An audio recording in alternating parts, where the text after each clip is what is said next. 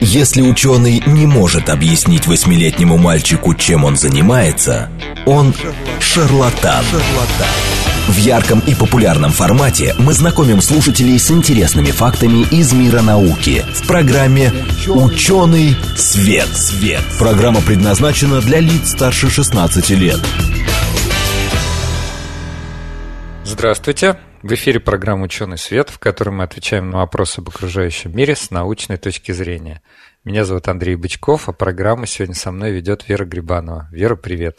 Привет, Андрей. Всем добрый день. Здравствуйте. День не очень сегодня у нас а, солнечный, не очень, не очень, может быть, добрый, но все равно вот мы вышли в прямом эфире, хотим вас порадовать чем-то новым и интересным. Да, говорят, у меня еще звук может прерываться, поэтому, если что, не обессудьте, просто переспрашивайте. Угу, ну или угу. как-то там мигайте. Угу. Вот.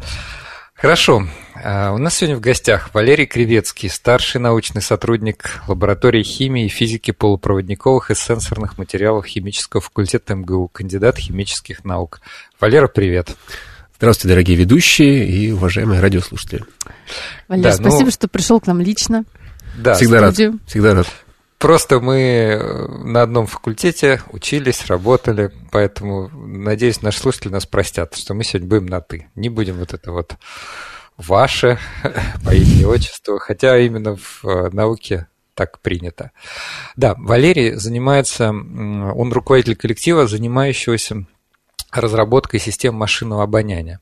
Я думаю, что про машинное зрение вы э, наверняка слышали неоднократно. И даже от нас. А вот, да, и даже от нас, да. А вот что такое машинное обоняние, я предлагаю сразу сходу предоставить слово нашему гостю. Машинное обоняние – это то же самое, что и обоняние человека или обоняние животных, только, только у машин. То есть э, некоторая такая инструментальная э, возможность э, почувствовать те запахи или газы, или летучие органические соединения, которые человек по каким-то причинам не может э, почувствовать, то есть они в принципе не обладают запахом, а, либо их концентрация слишком мала, чтобы человек э, почувствовал, а, либо человек, допустим, может что-то почувствовать, но не может определить источник э, запаха, или у него возникает сложность с его интерпретацией, то есть он не понимает, а что же именно он чувствует. И в этом случае машина может прийти на помощь и сказать, хозяин, слушай, ну вот это вот оно, например, или тут такое дело, надо что-то предпринимать. То есть э, это инструмент э, э, электронный, который помогает человеку ориентироваться в мире, мире запахов, ароматов и газов и летучих соединений. Робот. Наверное, да. Робот, робот, робот он должен выполнять какую-то работу еще из, из, по определению. Да. Слово робот. Да. Вот, но это вот может работу никакую не выполнять, только вот подсказывать, Хотя, наверное, интерпретировать, распознавать запахи тоже работа. Наверное, да. Ну, тут Вера, Вера, наверное, имела в виду, что под машиной мы понимаем ну, да, это техническое устройство, которое что-то делает. Вот. Сенсор ведь тоже, в общем, хоть какой-то сигнал как бы дает. Хотя с, с точки зрения физики, да, в джоулях, наверное, нельзя измерить э, такую работу. Может, и можно. А, а давайте сделаем шажок назад. На самом деле, мне очень вчера понравилось Э, лекция Валерия на фестиваль науки в Московском университете, я так понимаю. Видишь, Валер, как мы много про тебя знаем. Это приятно. Да, нет, лекция была замечательная, потому что там действительно вот то, о чем мы сегодня хотели говорить, разложено по полочкам, ну и плюс там есть бонус, там есть слайды того, что нельзя э, показывать на радио. Э, в самом начале наш гость рассказал вообще, как устроено обоняние у нас, у людей, у собак, у животных. Может быть, вот тоже буквально пару чуть-чуть, слов хотя бы. Пару слов, да, да, скажем, да, чтобы что провести параллель. Такой. Наше обоняние, обоняние э, животных довольно сложная, сложная система. Она состоит из нескольких частей. Первая часть – это нос. А, часто система машинного обоняния называют электронный нос, хотя, конечно, носом все не ограничивается. В носу у нас э, есть э, система воздушных каналов, где воздух, который проникает в нос, сначала увлажняется, нагревается до нужной температуры, э, фильтруется от каких-то там частиц пыли или еще чего-то. Дальше он попадает на обонятельные эпителии, такой кусочек э, ткани, покрытый слизью. В этой слизи происходит растворение газовых молекул. Это уже в носу у нас. Уже в носу у нас, да. А, там, причем, водорастворимые молекулы растворяются лучше, водонерастворимые хуже. Таким образом, тоже дополнительное разделение происходит. А, и дальше уже эти вот молекулы вступают в взаимодействие с обонятельными клетками. Угу. Там происходит какое-то прям химическое взаимодействие между ними, возникает электрический сигнал, причем он возникает сразу в нескольких типах, типах э, нер, э, обонятельных клеток. И вот этот совокупный сигнал по обонятельному нерву передается в головной мозг, где происходит его интерпретация, то есть некоторая такая комбинаторная функция, которая вот из такого совокупного сигнала от нескольких типов обонятельных э, э, клеток его синтезирует и уже выдает некий, некий ответ, что это запах роз, фиалок, а это или запах... что-то неприятное. Или бананов, да. Или вот что-то неприятное, да, это несет опасность, и лучше с этим не связываться, а лучше этого избежать. Ну, я вот ну, себе, кстати, схему открыла, ну, так, чтобы вот ориентироваться по ходу дела, о том, вот о чем ты говоришь. Mm. Тут действительно есть вот эти вот а, так называемые клубочки, обонятельные рецепторы. Я очень, внутри, да, очень упрощенно сейчас рассказал. Носа, это, да. И вот уже от них, и тут действительно показано, что разный тип сигнала идет, то есть их несколько, они тут цветами выделены, и уже переходят э, в височный отдел Главного Вера у нас просто отвечает за визуализацию слайдов. Да, для спасибо. Вот. И действительно получается, что то есть это все-таки разные сигналы, а дают нам в сумме какой-то один вот большой такой, да, ответ, что это запах чего-то такого. Да, человек может чувствовать э, довольно большое количество ароматов и различать их э, друг вот от друга. сколько? Оценки разнятся. Общепринятая цифра где-то 5-6 тысяч различных э, запахов. Среднестатистический человек, обыватель может отличить. Зарегистр... Ну, понятно, то есть он их Отличит? Может отличить, скажет, это вот оно, а это вот другое. Угу. Тренированные люди, которые занимаются э, запахами профессионально, люди, которые занимаются продуктом питания, вином, парфюмерией, они могут э, различить, по крайней мере, утверждают, что где-то 100 тысяч различных ароматов могут отличить. Ну, никто, никто никогда не считал. Это все, конечно, экстраполяции. Экстраполяции, да, да. насколько понимаю, есть, есть лишь да, оценки. Есть, есть работы ученых американских, 2014 года статья есть в журнале Science, она в свое время привлекала мое внимание. Они сделали верхнюю планку оценки в 1 миллиард э, запахов, э, которые человек может различить. Но это тоже была такого своего рода математическая экстраполяция, хотя основанная на такой экспериментальной работе. Правда, потом в 2015 году вышло не то чтобы прямо опровержение, но так вежливо коллеги из того же самого института э, э, объяснили, что, знаете, вот все-таки 1 миллиард это верхняя планка, а вот нижняя планка, согласно вашим же данным, она тоже лежит где-то в районе 5-6 тысяч э, ароматов, поэтому, скорее всего, ближе вот к низу, наверное, мы находимся. Но это немало. Это все равно немало.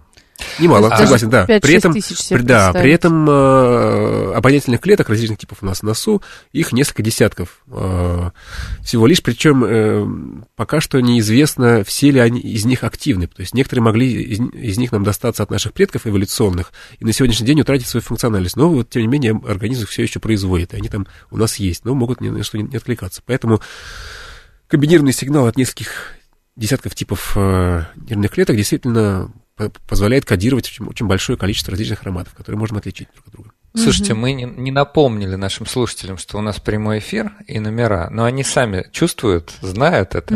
И пишут и нам. Пишут нам, и пишут. Спасибо да, вам, кстати, не... большое. Да, мне неудобно, э, люди пишут так много вопросов. Давай, может, сразу подключим, Давайте, людям да, интересно. Да, надо сразу оговориться о, том, что тут вопросы точно будут разные, тут будут какие-то и физиологические вопросы. У нас все-таки в студии хи- да, у нас химик Поэтому, да, а Валер, ты сразу говори, на какие вопросы можешь ответить, на какие там не Хорошо. можешь, например. Да, 8 925 4 восьмерки 94 8 и Телеграм говорит МСК-бот, а, прямой эфир, так что, пожалуйста, пишите. Ну, я предлагаю несколько вопросов зачитать, да, а угу. потом продолжим. Как раз уже будем переходить непосредственно к тому, как это реализуется, непосредственно технологии машинного обоняния. Наш постоянный слушатель, я не могу ему не ответить, пишет «Здравствуйте». Я ему отвечаю «Здравствуйте, Андрей». А когда у вас будут другие факультеты?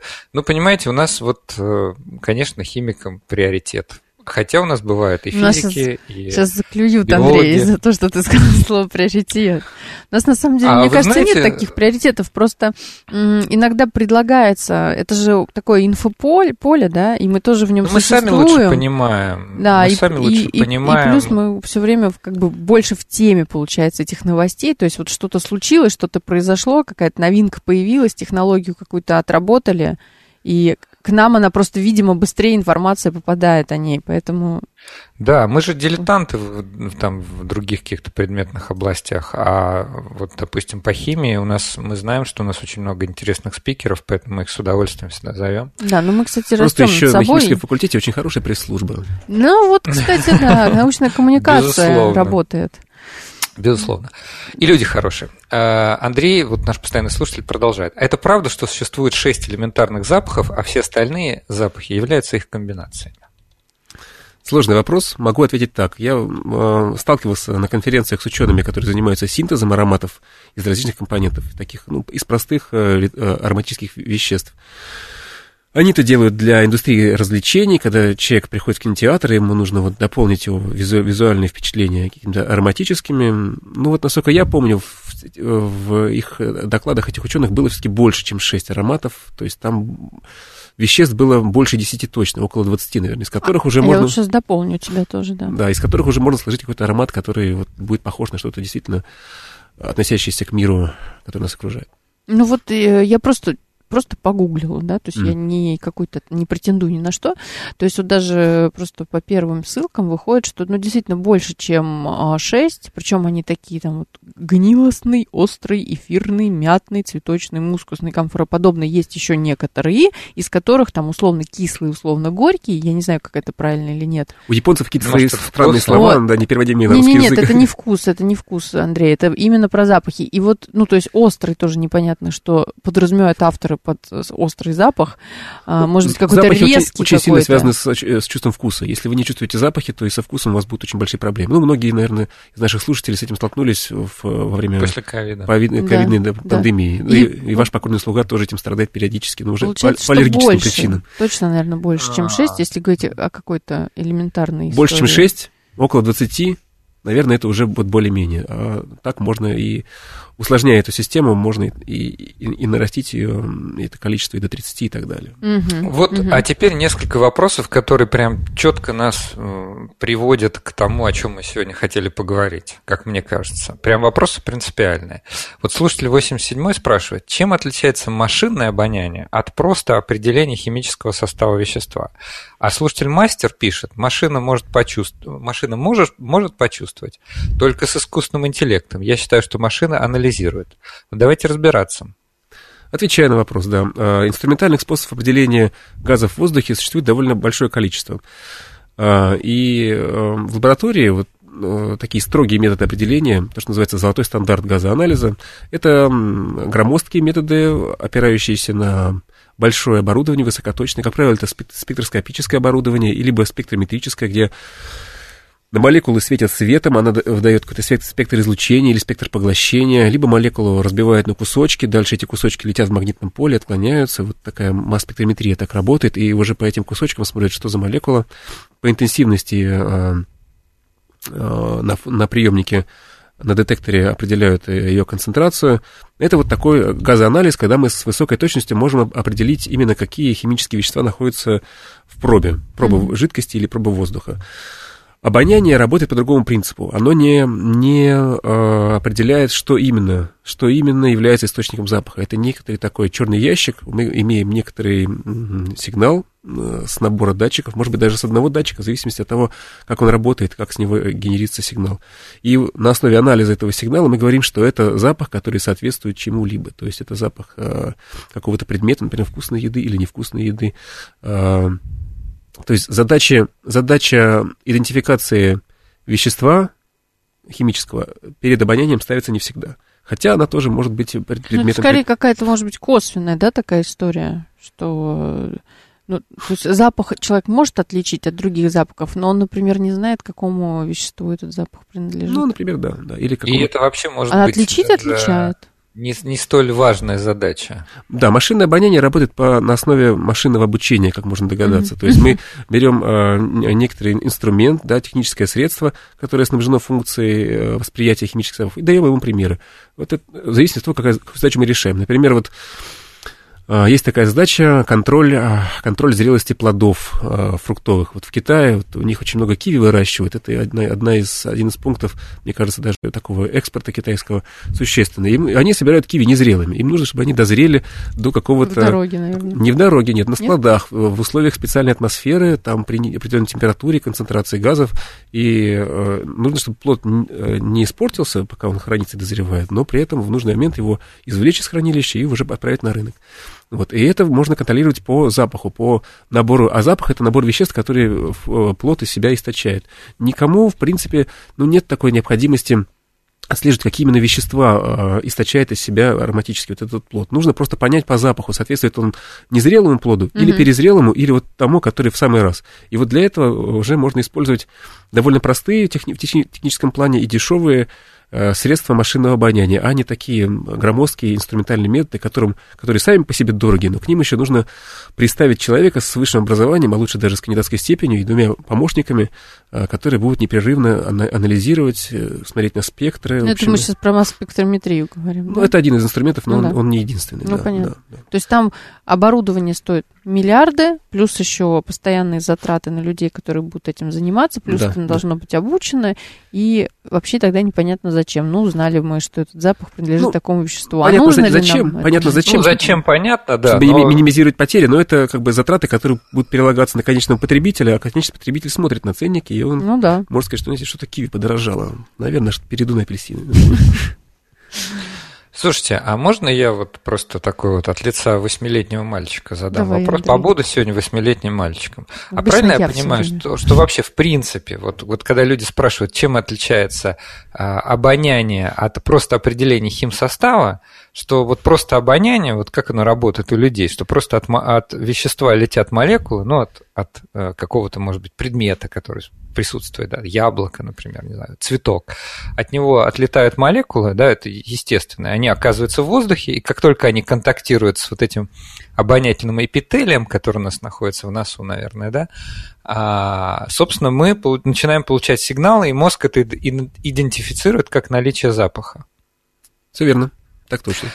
Да, то есть, соответственно, мы не, не, не берем, не подходим к нему с пробиркой, не пытаемся понять, из чего он состоит, а вот цветок может состоять, наверное, из очень большого количества веществ. Мы просто чувствуем некое летучее вещество, которое просто хорошо до нас долетает. Может быть, цветы вообще в другой комнате стоят, а мы уже понимаем, что там да, но если мы, нам, мы никогда не видели в жизни цветов, мы не будем знать, чему этот запах соответствует. Вот здесь вот, да, важно это подчеркнуть. Может, это шампунь? Например, да. Ну вот как-то вот нам э, эволюционно досталось от наших предков э, способность отличать опасные запахи от, от приятных и, и безопасных. Даже есть такой, э, такая техника ароматерапии, когда вот воздействие ароматов как-то способно повлиять на психическое состояние человека. Но да, но при этом цели определить, что за, что за вещество, с которым мы взаимодействуем, она эволюционно перед нами не ставилась. Она mm-hmm. ставилась как бы вот ну, а, мне кажется, эволюционно да. мы же что должны понять? Давайте еще на шаг назад, совсем в очень-очень древние времена. Человек же чем питался? У нас не было супермаркетов. Охота, собирательство. Пожалуйста. То есть, как бы обоняние это же что? Ты подходишь к условной пище.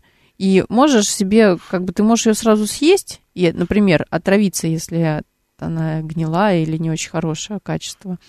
Так ты сначала вроде бы как понюхал, у тебя первично складывается а, картинка, можно ли вообще этот продукт употреблять или нет. А может он пахнет чем-то неприятным, и тогда, скорее всего, человек его не будет как бы трогать.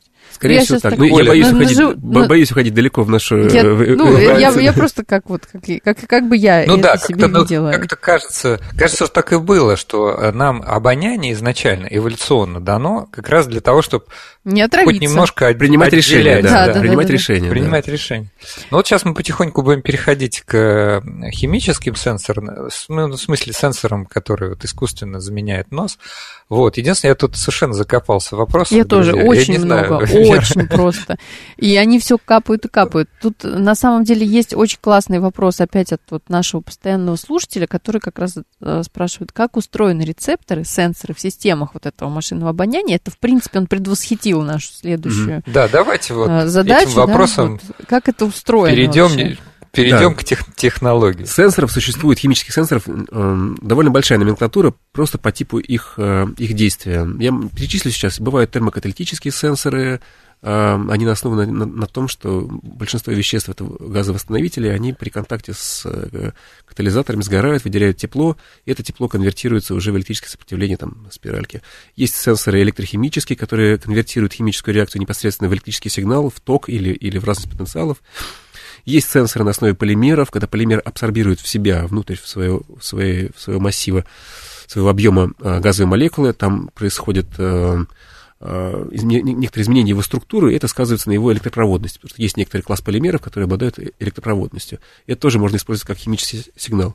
То, чем мы занимаемся в нашей лаборатории на химическом факультете МГУ, ну и сейчас вот в рамках проекта РНФ еще совместно с коллегами из Зеленограда мы движемся в сторону миниатюризации э, этих э, сенсоров. Это полупроводниковые датчики на основе полупроводниковых оксидов. И здесь я остановлюсь немножко подробнее. Э, смысл в том, что полупроводники — такой класс соединений, который очень сильно реаги... реагирует на изменения химического состава. Даже на микропримеси в электрическом плане полупроводник может отреагировать довольно существенным изменением своих электрофизических свойств. И взаимодействие с газами это, как правило, процесс окисления и, восстановления, то есть это процесс небольшого э, изменения химического состава полупроводника, который, э, э, если полупроводник сделан в виде э, нанокристаллического вещества, то есть частичек нанометрового размера, при таких размерах уже начинает возникать дополнительные эффекты, когда влияние поверхности, которая контактирует с газовой средой, оказывается определяющим для суммарной, э, суммарных электрофизических характеристик полупроводникового материала. И вот этот эффект, э, он усиливается многократно, и тогда мы э, можем увидеть изменение электропроводности полупроводника, даже если он контактирует с газами в очень низкой концентрации. Там одна молекула на миллион, одна молекула на миллиард, даже Получается, не предел... чувствительность очень... Да, и даже, и даже меньше. Вот мы в своих работах там опускались до 400 молекул на триллион, наш предел. Но такие концентрации трудно очень генерировать, поэтому мы сильно вот в эту область не уходим, все-таки остаемся в области там, одна молекула на миллион, на миллиард, где-то вот, вот так вот. Вот так работают химические сенсоры. Э, э, То есть, и... получается, полупроводник почувствовал молекулу на поверхности. Он, он вступил да? с ней в химическое взаимодействие, да. немножко изменил свой химический состав, перешел в слегка восстановленное состояние или в слегка окисленное, хотя газов окислителей сильно меньше, чем газов восстановителей. И это привело к тому, что его электронная структура немножко изменилась, изменилась его электропроводность, и мы просто померили его электрическое сопротивление. Оно и, другое. И уже. оно стало другим, да. И причем оно может измениться на несколько порядков. Это очень такой сигнал очень сильный. Его легко, э, легко э, детектировать. И получается, можно не просто один, например, такой сенсор использовать, а, например, батарею собрать и, может быть, из разных сенсоров. Да, и дальше что... уже это анализировать компьютером. Да, а, полупроводниковых материалов существует довольно большое количество.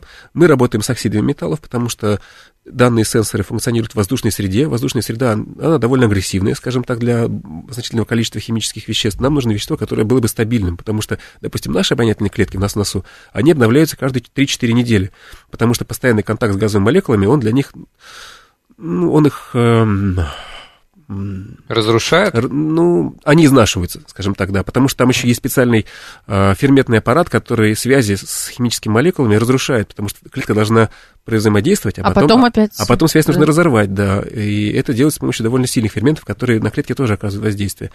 Сенсоры, которые работают в технике, мы не можем заменять каждые 4 недели, это, это довольно дорогая и процедура довольно сложная. Э, поэтому, чтобы сделать систему машинного обоняния, мы должны делать материалы, которые стабильно, работают долго. Да. Mm. Поэтому оксиды металлов. Оксиды металлов основной, самый э, такой распространенный в нашей области, это оксид олова.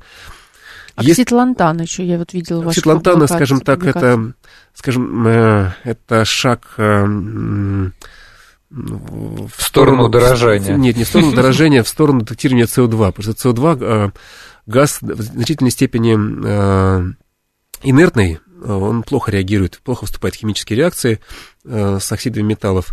Вот, но вот с оксидом лантана есть некоторая специфика, мы вот думаем в сторону все-таки таких вот э, дешевых и простых датчиков на СО2, потому что СО2... Э, Применение. Зап, запах сегодня, можно. точнее, этот газ, да, он сегодня на слуху, и ага. много кому интересен. Вот. Но в основном это оксид олова, оксид титана, оксид вольфрама, оксид цинка. Ну, сейчас еще оксид галлия очень э, такой наш интерес, нашей лаборатории в эту сторону направлен. Давайте пока поставим здесь запятую. запятую. Да, потому что мы вернемся с этой темы. А, давайте я еще попробую на перерыве отсортировать вопросы, чтобы они как-то соответствовали нашей логике. Просто я слушателям говорю. У нас прямой эфир. В гостях Валерий Кривецкий, старший научный сотрудник лаборатории химии и физики полупроводниковых и сенсорных материалов химфак МГУ, кандидат химических наук. Мы сегодня говорим о машинном обонянии, то есть попытках сделать э, нос с помощью э, ну, скажем, с помощью сенсоров, с помощью датчиков. Слушайте нас после новостей. В ярком и популярном формате мы знакомим слушателей с интересными фактами из мира науки в программе «Ученый свет». свет. Здравствуйте, в эфире программа «Ученый свет», в которой мы отвечаем на вопросы об окружающем мире с научной точки зрения. Меня зовут Андрей Бычков, я автор и ведущий этой программы. Сегодня программу со мной ведет Вера Грибанова. Вера, привет. Привет, Андрей, всем добрый день еще раз, здравствуйте. У нас в гостях Валерий Кривецкий, старший научный сотрудник лаборатории химии и физики полупроводниковых и сенсорных материалов химического факультета МГУ, кандидат химических наук. Валера, здравствуй еще раз. Да, здравствуйте еще раз, э, уважаемые ведущие и слушатели, которые к нам только что подключились. Да, а, Валерий mm-hmm. работает в лаборатории, он руководитель коллектива, который занимается а, разработкой систем машинного обоняния. А, в первой половине мы программы постарались э, пояснить достаточно подробно, что такое машинное обоняние и вообще зачем оно нужно. То есть постановку задачи и литературный обзор. Сейчас перейдем к практике и к выводам. Экспериментальная Я часть, думаю. да. Экспериментальной части, да. Мы э, остановились на полупроводниках, э, на полупроводниковых сенсорах. Тут нам важно что еще рассказать? Еще есть пару слов, да. Да. Мы уже сказали, что нам нужен массив из чувствительных элементов, которые бы были бы частично селективными, то есть могли бы каждый из них взаимодействовать с некоторым своим собственным набором газовых молекул, которые затем э, дают, и, и, эти чувствительные элементы затем дают некоторый комбинированный сигнал, который затем анализируется головным мозгом. Вот говоря про полупроводники, важно отметить, что как раз на основе полупроводников получается очень удобно сделать такой массив, потому что есть, наверное, слышали такое словосочетание, легированные полупроводники. Если в полупроводник намеренно внести примесь какую-то, его электрофизические э, свойства и химические свойства тоже можно довольно сильно изменить. И тот же самый бедный диоксид олова за последние лет 10, может быть, даже больше, Э, э, с ним очень много всего сделали в плане легирования и настройки его свойств под э, какие-то группы газов. И даже на основе одного такого оксида можно сделать массив из 10 сенсоров уж точно, мне кажется, которые будут различными по своим свойствам и смогут обеспечить создание как раз вот эм, такого обонятельного эпителия, который бы мог давать э, комбинированный сигнал для дальнейшего анализа. Не говоря уже про остальные полупроводники, про которые я говорил, оксид титана, вольфрама, цинка, галлия, ну и, и некоторые другие. Вот. Ну, а, а в дальнейшем э, этот сигнал на сегодняшний день э, э, словосочетанием нейросети, мне кажется, прочно вошло в обиход. И, прочно вошло, да. Да, и маш... вот такой массив сенсоров плюс машинное обучение, он как раз составляет техническое решение, которое мы называем машинным обонянием. Вот так это работает.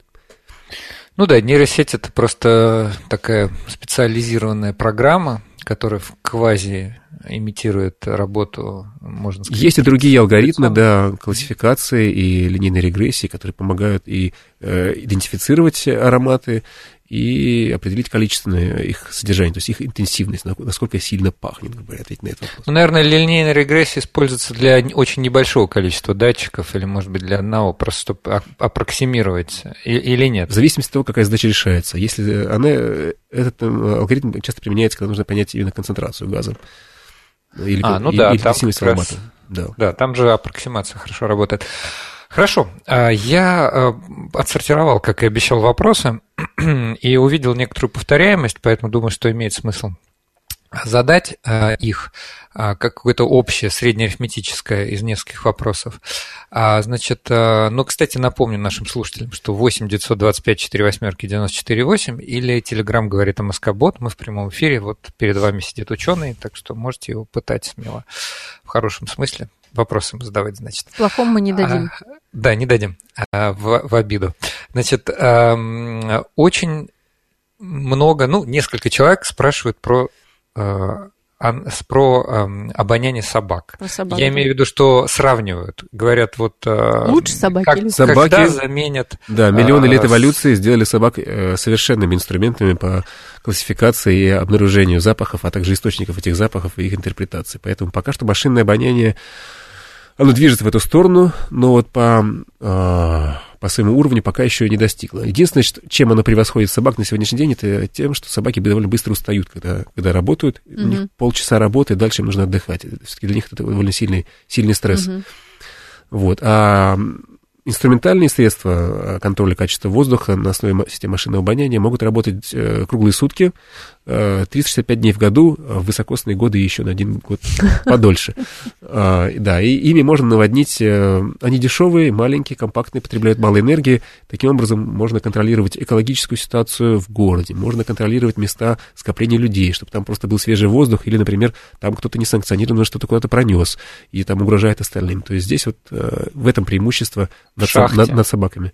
Какой-то переносной инструмент, например, у человека, который висит на поясе, да? В, шах, в шахте это такое м, строго определенные условия, то есть там все ищут именно метан, угу. вот, да. Э, и там обходятся как раз вот э, датчиками более простыми, э, которые решают именно конкретную данную задачу. Горючий газ, метан, его обнаружить.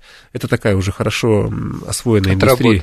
Там, да, я думаю, не, не вижу, что там именно нужны эти системы машинного обоняния, там есть свои средства, которые себя зарекомендовали. У нас несколько вопросов тоже было про применение, правильно, Андрей? Да, а ну вот, может быть, раз речь зашла, ответим. вот, вот ну, где вот, и может быть пофантазировать применить? на будущее, а где еще вот можно было бы это применить?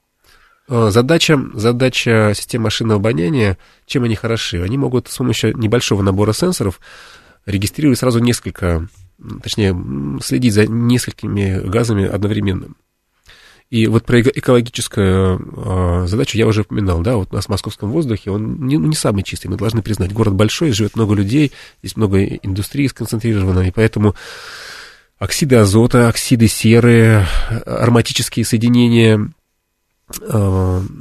аммиак, наверное, в меньшей степени, но вот э, сероводород, вот, помнится, несколько лет назад люди жаловались, что с Капотни что-то такое летит, отмечали. Да, сейчас дело, тоже да. В, да. на Востоке регулярно какой-нибудь полигон. Да, и сейчас э, контроль за состоянием воздуха э, осуществляется с помощью таких стационарных постов, э, напичканных дорогостоящим импортным, что важно отметить, хотя не полностью, но там доля импорта довольно высока, оборудованием, работающим как раз вот на спектрометрических и спектроскопических принципах. И покрыть весь, э, всю площадь города ими невозможно. Также невозможно оперативно реагировать на возникающие загрязнения воздуха. Сложно очень устанавливать, а что является их э, причиной, найти виноватого и его э, наказать, что называется, mm-hmm. или заставить Долг хотя бы, процесс. да, устранить, так сказать. Вот. И на основе таких систем машинного обоняния как раз можно сделать очень малогабаритные э, э, устройства, которые можно повесить на каждый столб, на каждый, на каждый дом, на каждый даже угол этого дома, ну, на разных этажах, да, и, может быть, даже жильцы будут сами поддерживать это, потому что все-таки им же важно, каким воздухом они дышат.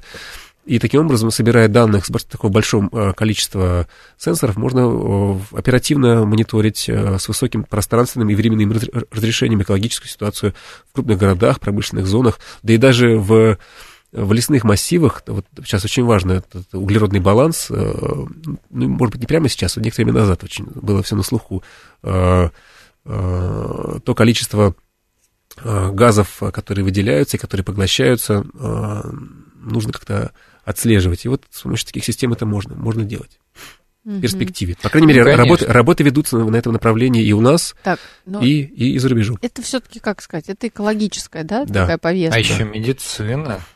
Медицина, а, да. А, вот где а, еще? Да, медицина это, это как раз, наверное, то, что касается каждого а, из наших слушателей, потому вот э, пищевую тему я уже затронул, да, все, все а, так или иначе едят люди. Угу. Вот, но еще люди как э, болеют, могут, болеют, могут да, да, и хотят быть здоровыми, крепкими и сильными. Так вот, э, э, не секрет, что у многих болезней есть запах, и даже есть собаки натренированные на то, чтобы по запаху как-то вот подсказывать врачам, диагностам состояние больного человека. Дело в том, что та или иная патология в нашем организме, она сопровождается циркуляции крови через тот или иной э, орган. кровь контактирует с легкими, а легкие контактируют с воздухом, который мы из себя выдыхаем. И вот анализ состояния здоровья человека по выдыхаемому воздуху, это такая тоже очень перспективная э, перспективное направление развития системы машинного обоняния как раз в силу того, что они дешевые, их может, сможет себе в каком-то не столь уж отдаленном будущем позволить себе каждый человек. Они могут сопрягаться с мобильным телефоном, вычислительных мощностей которого на сегодня с лихвой, с очень большим запасом хватает на то, чтобы вот этот сигнал э, от э, массива сенсоров интерпретировать и классифицировать и отнести к чему-либо. По вот. сути дела, сейчас получается тот период, когда вот уже сами сенсоры, вы знаете, как это делать, есть технология, то есть надо, получается, идет, ну, как запустить этап сбора данных, да, потом это где-то все нужно собирать, собирать, собирать, и в конце вот какое-то уже на основании этих данных вот быть, в рамках нашего проекта, да, который финансируется Российским научным фондом, мы сейчас работаем над задачей создания минимально необходимого и достаточного массива этих сенсоров. Чтобы который, обучить. Которые, да, которые, да, мог бы, можно было бы воплотить в виде микрочипа, очень маленького, который встраивается в различные э, устройства. С него дальше уже снять сигнал, это задача технически решенная много лет назад. Mm-hmm. И, и обрабатывать как его мы тоже за последние лет пять уже научились э, очень хорошо. Вот. Кстати, вот как, каковы перспективы? Вот э, наш гость сказал, что а, буквально уже мобильного телефона мощностей достаточно, а, массив э, сенсоров, ну, уже можно тоже представить, наверняка они уже собираются. А, какой горизонт э, вот через, через месяц, через год, через пять лет у нас будет э, компактный приборчик, который а, будет заменять ну, тот или иной орган обоняния. Если мы говорим о медицинском оборудовании, то здесь еще очень много связано с вопросами сертификации и внесения в реестр. Это ну, довольно такая чувствительная область, без нее никак нельзя, потому что медицина должна быть безопасной для пациентов. Вот. А если мы говорим о бытовых устройствах, которые могут помогать людям в быту и, скажем так, сигнализировать, что ему было бы неплохо пройти обследование, а, но при этом не используется именно для постановки диагноза, и именно такой медицинской диагностики. Я думаю, это год, через год уже должны быть какие-то новости круто. от нашей научной группы. Согласитесь, удобно. Мы вот ковид же пережили, когда наверняка у каждого, мне кажется, дома появилась вот эта маленькая коробочка, которая меряет по пальчику содержание, что он там меряет, кислород. Кислород да? ковид. Да. да. Ну, удобно же, согласитесь. Вот, удобно. можно, даже если ты нервничаешь, там, переживаешь, сам померил и понимаешь, что там, если ниже, там, не знаю, 92 или сколько, 91, то, ну, можно, наверное, уже там А кажется, уже есть, кажется, уже есть коммерческие приборы, такие тоже простенькие, ну, ква как бы, ладно, не, не буду свои оценочные суждения вводить. В общем, э, есть приборы, есть разработчики изделия, которых, да, да, заявляют, что, например, э, продукты свежие, не свежие, можно как-то определить. Это как раз именно сенсоры, я так понимаю, может даже пол да, да, да, да, да, все верно, да. На швейцарских сенсорах э, был такой food sniffer, такое изделие. Не знаю, как оно сейчас поживает, но тем не менее попытка выхода на рынок такая. Мы два года была. сталкивались с ними назад, два года назад, и на самом деле я знаете, что поняла, что очень мало кто занимался вот разработкой именно вот таких микросенсоров, которые Ну бы... вот сейчас в медицинской отрасли, например, есть такой биомаркер, как оксид азота. Mm-hmm. Он важен для людей, у которых есть патологии, связанные с легким. Потому что любой воспалительный процесс в легких, ну или почти любой, я сейчас боюсь соврать, потому что я все-таки не врач, он сопровождается повышением концентрации НО в выдыхаемом воздухе.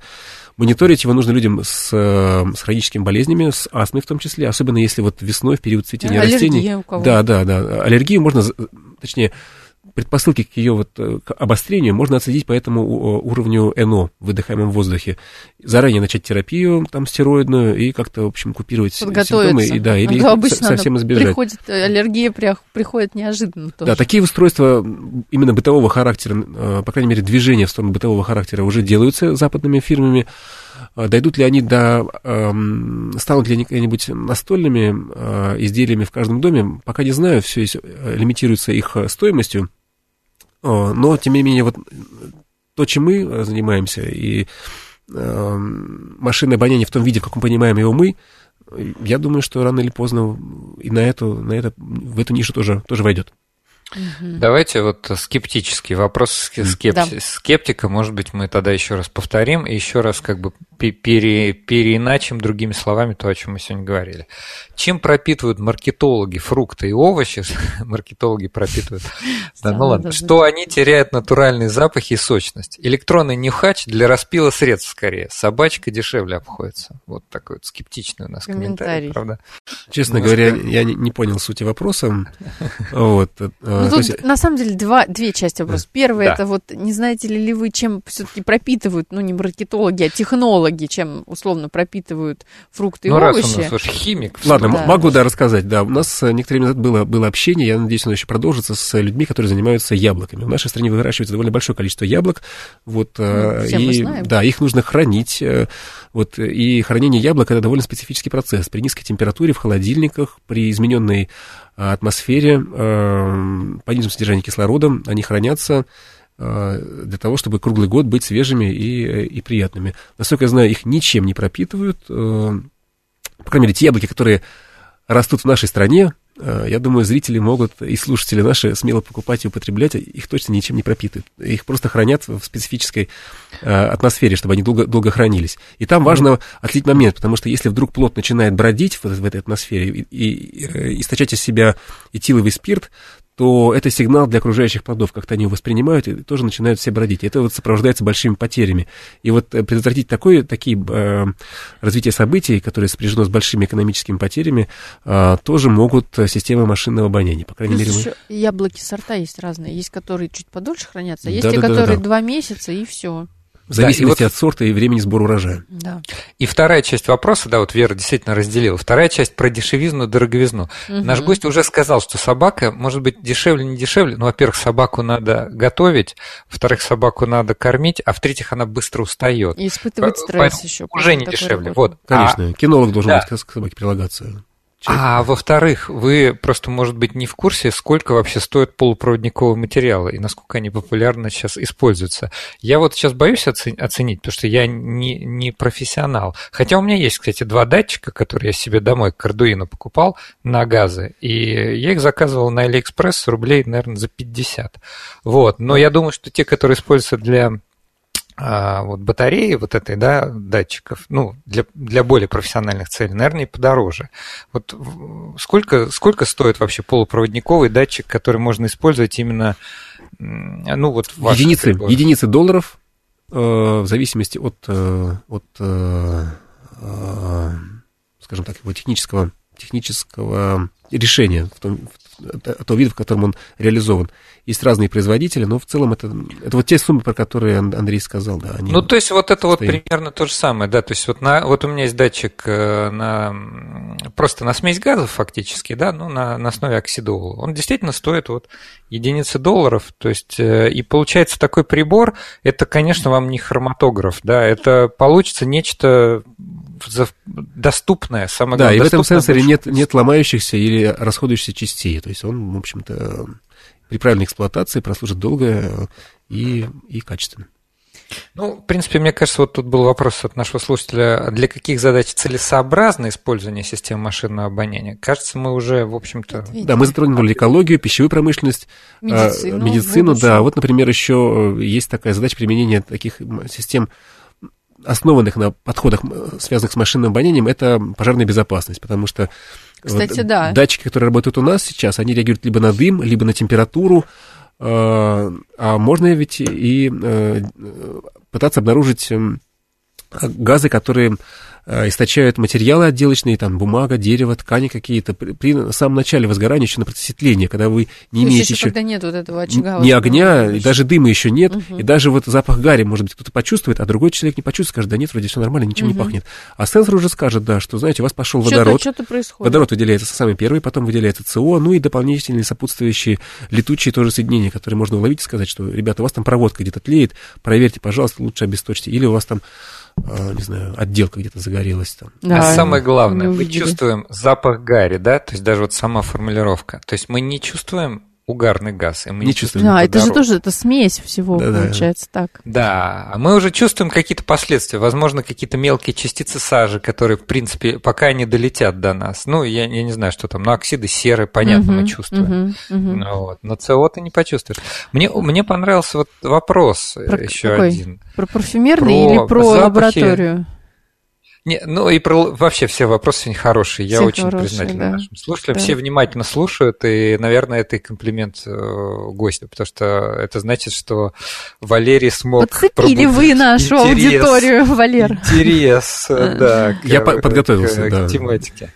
Очень хорошо. А, так вот, вопрос, который мне понравился. А все ли запахи, разрушающие здоровье человека, являются неприятными? Или существуют приятные вредоносные запахи? У меня есть ответ. Ну, сначала послушаем нашего гостя. Э, честно говоря, я не могу дать ответ на этот вопрос. Мне кажется, что есть приятные запахи, которые, да, ну, Андрей, Андрей, предоставлю слово Андрею, пусть он ответит про боевые отравляющие вещества. Ой, я потом подытожу. Не, нас тогда точно закроют, если я про боевые отравляющие вещества, но даже бытовых, бытовой какой-то жизни а мы сталкиваемся достаточно. Ну вот даже те же самые эфиры, да, они, может быть, могут пахнуть приятно. Но, но вы, если нанюхаетесь ими, то будет голова болеть точно. Некоторые растворители, которые очень популярно используются в химии, пахнут, на мой взгляд, ну, нормально. Не, от, не отвратительно, да, нормально, вот. А, к сожалению, эффект может быть даже от вдыхания. Андрей, я тебе, я тебе больше скажу, можно даже а, цветов очень сильно пахучих поставить Конечно. себе под нос, а это вроде бы пахнет вкусно, но ты через полтора, ну вот у меня, например, полтора, там, два часа, если я цветы долго нюхаю, у меня все, у меня начинает болеть голова, даже от этого пресловутого, я не знаю, запаха роз. Все равно, ну, это вот у меня. Ну, многие, многие еще э, вещества, с которыми мы контактируем, химические в быту, да, они все-таки снабжены ароматизаторами, которые призваны маскировать неприятный запах э, молекул, которые опасны, и сделать его ну, при, при, приемлемым для, для контакта с, с человеком. Хотя на самом деле не могут нести, нести угрозу. Вот, например, э, э Жидкость для снятия лака. Я увидел прекрасный э, маникюр, да. Спасибо. Она содержит в себе ацетон, насколько я знаю. Да, вот. Да, ацетон да. не полезный, не полезная не жидкость, полезный. хотя пахнет не, так уж и плохо, особенно в маленьких концентрациях. Но вот я и говорил, да. На печень есть... дает нагрузку, лучше все-таки им не дышать. Да. Да, хорошо. Хотелось давайте... бы еще Давай. задать вопрос. Мне кажется, вот тут гипер, гиперболоид нам написал. Ну, он сразу говорит, извините за, за глупый вопрос. Чем пахнет лаборатория и можно ли э, пользоваться парфюмерией работникам, видимо, лаборатории. Прекрасный и вопрос. И спасибо за Нельзя, сразу. нельзя. Приходит новый студент или аспирант, и я так. сразу говорю, что, ребята, минимизируйте, пожалуйста, свои парфюмерные пристрастия, потому что мы используем чистый воздух в качестве эталона воздухосравнения в своих работах с сенсорами. Э, и мы, конечно, используем генераторы чистого воздуха, они его фильтруют, очищают, там есть каталитические блоки, которые все это должны выжигать.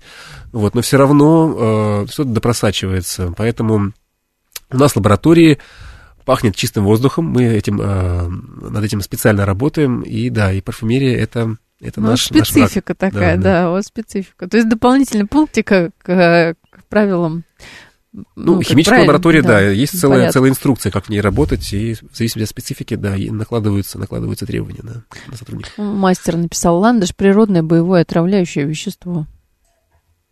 Это, ну... видимо, из сериала известного черпал это, эти сведения. Но, насколько я знаю, там не в запахе делают, нужно все-таки внутрь принять в виде, mm-hmm. в виде экстракта или чего-то еще. Но не будем. Ну да, но в природе частенько ведь тоже бывает. Ведь, с одной стороны, эволюция сделала какие-то запахи очень приятными, например, чтобы привлекать насекомых, а с другой стороны, вслед за этим иногда следует то, что коробочка закрывается. Вот типичный пример. Но это, правда, не для человека, но в целом вредо, вредоносных запахов. Валер, еще один комментарий. Uh-huh. Ну, тоже вопрос. Тоже предвосхитил мой вопрос, когда я с тобой общалась. А, но если машина чувствует, может ли машина создать парфюмерную композицию, как Жан-Батист Генуэй в известном произведении «Парфюмер», понюхав какие-то либо духи и создать что-то новое? Да, это одно из возможных применений для облегчения систематизации тех ароматов, которые парфюмер профессиональный, с которыми взаимодействует постоянно, если вдруг он сам, ему самому немножко не здоровится, ему на помощь может прийти машина, если он знает некоторые алгоритмы, а я так понимаю, что они не секретные, э, у парфюмеров угу. у них есть свои секреты, но вот у него есть своя машина, которую он в нее вложил свои секреты. И никому нее, не дает. И никому не дает, да, он может как-то вот э, это машинно обученный алгоритм заставить что-то генерить, скажем так, пытаться имитировать. Нельзя сказать, что машина может синтезировать эти знания, это не интеллект, это все-таки некоторая параметризация базы данных. Угу. Вот, но какие-то неожиданные комбинации машина может выдать, до которых сам человек может просто руки у него могут не дойти. Я вот думаю, что такой ответ на этот вопрос. Ну, Отлично. комментарий. Очень понравился сегодняшний гость. Пожалуйста, объявите ему благодарность. Валер, объявляем тебе Объявляю. благодарность. Я сегодня. очень рад, да. Спасибо большое. Очень хочу поблагодарить нашего гостя за сегодняшнее участие и наших слушателей тоже за, за то, что принимали участие, участие и писали. Да. да, был у нас в гостях Валерий Кривецкий, старший научный сотрудник лаборатории химии и физики полупроводниковых и сенсорных материалов химического факультета МГУ, кандидат химических наук, а говорили мы сегодня о машинном обонянии. Всем спасибо, всем до следующего. С наступающим Новым годом. И с наступающим Новым спасибо. годом. Спасибо. Да.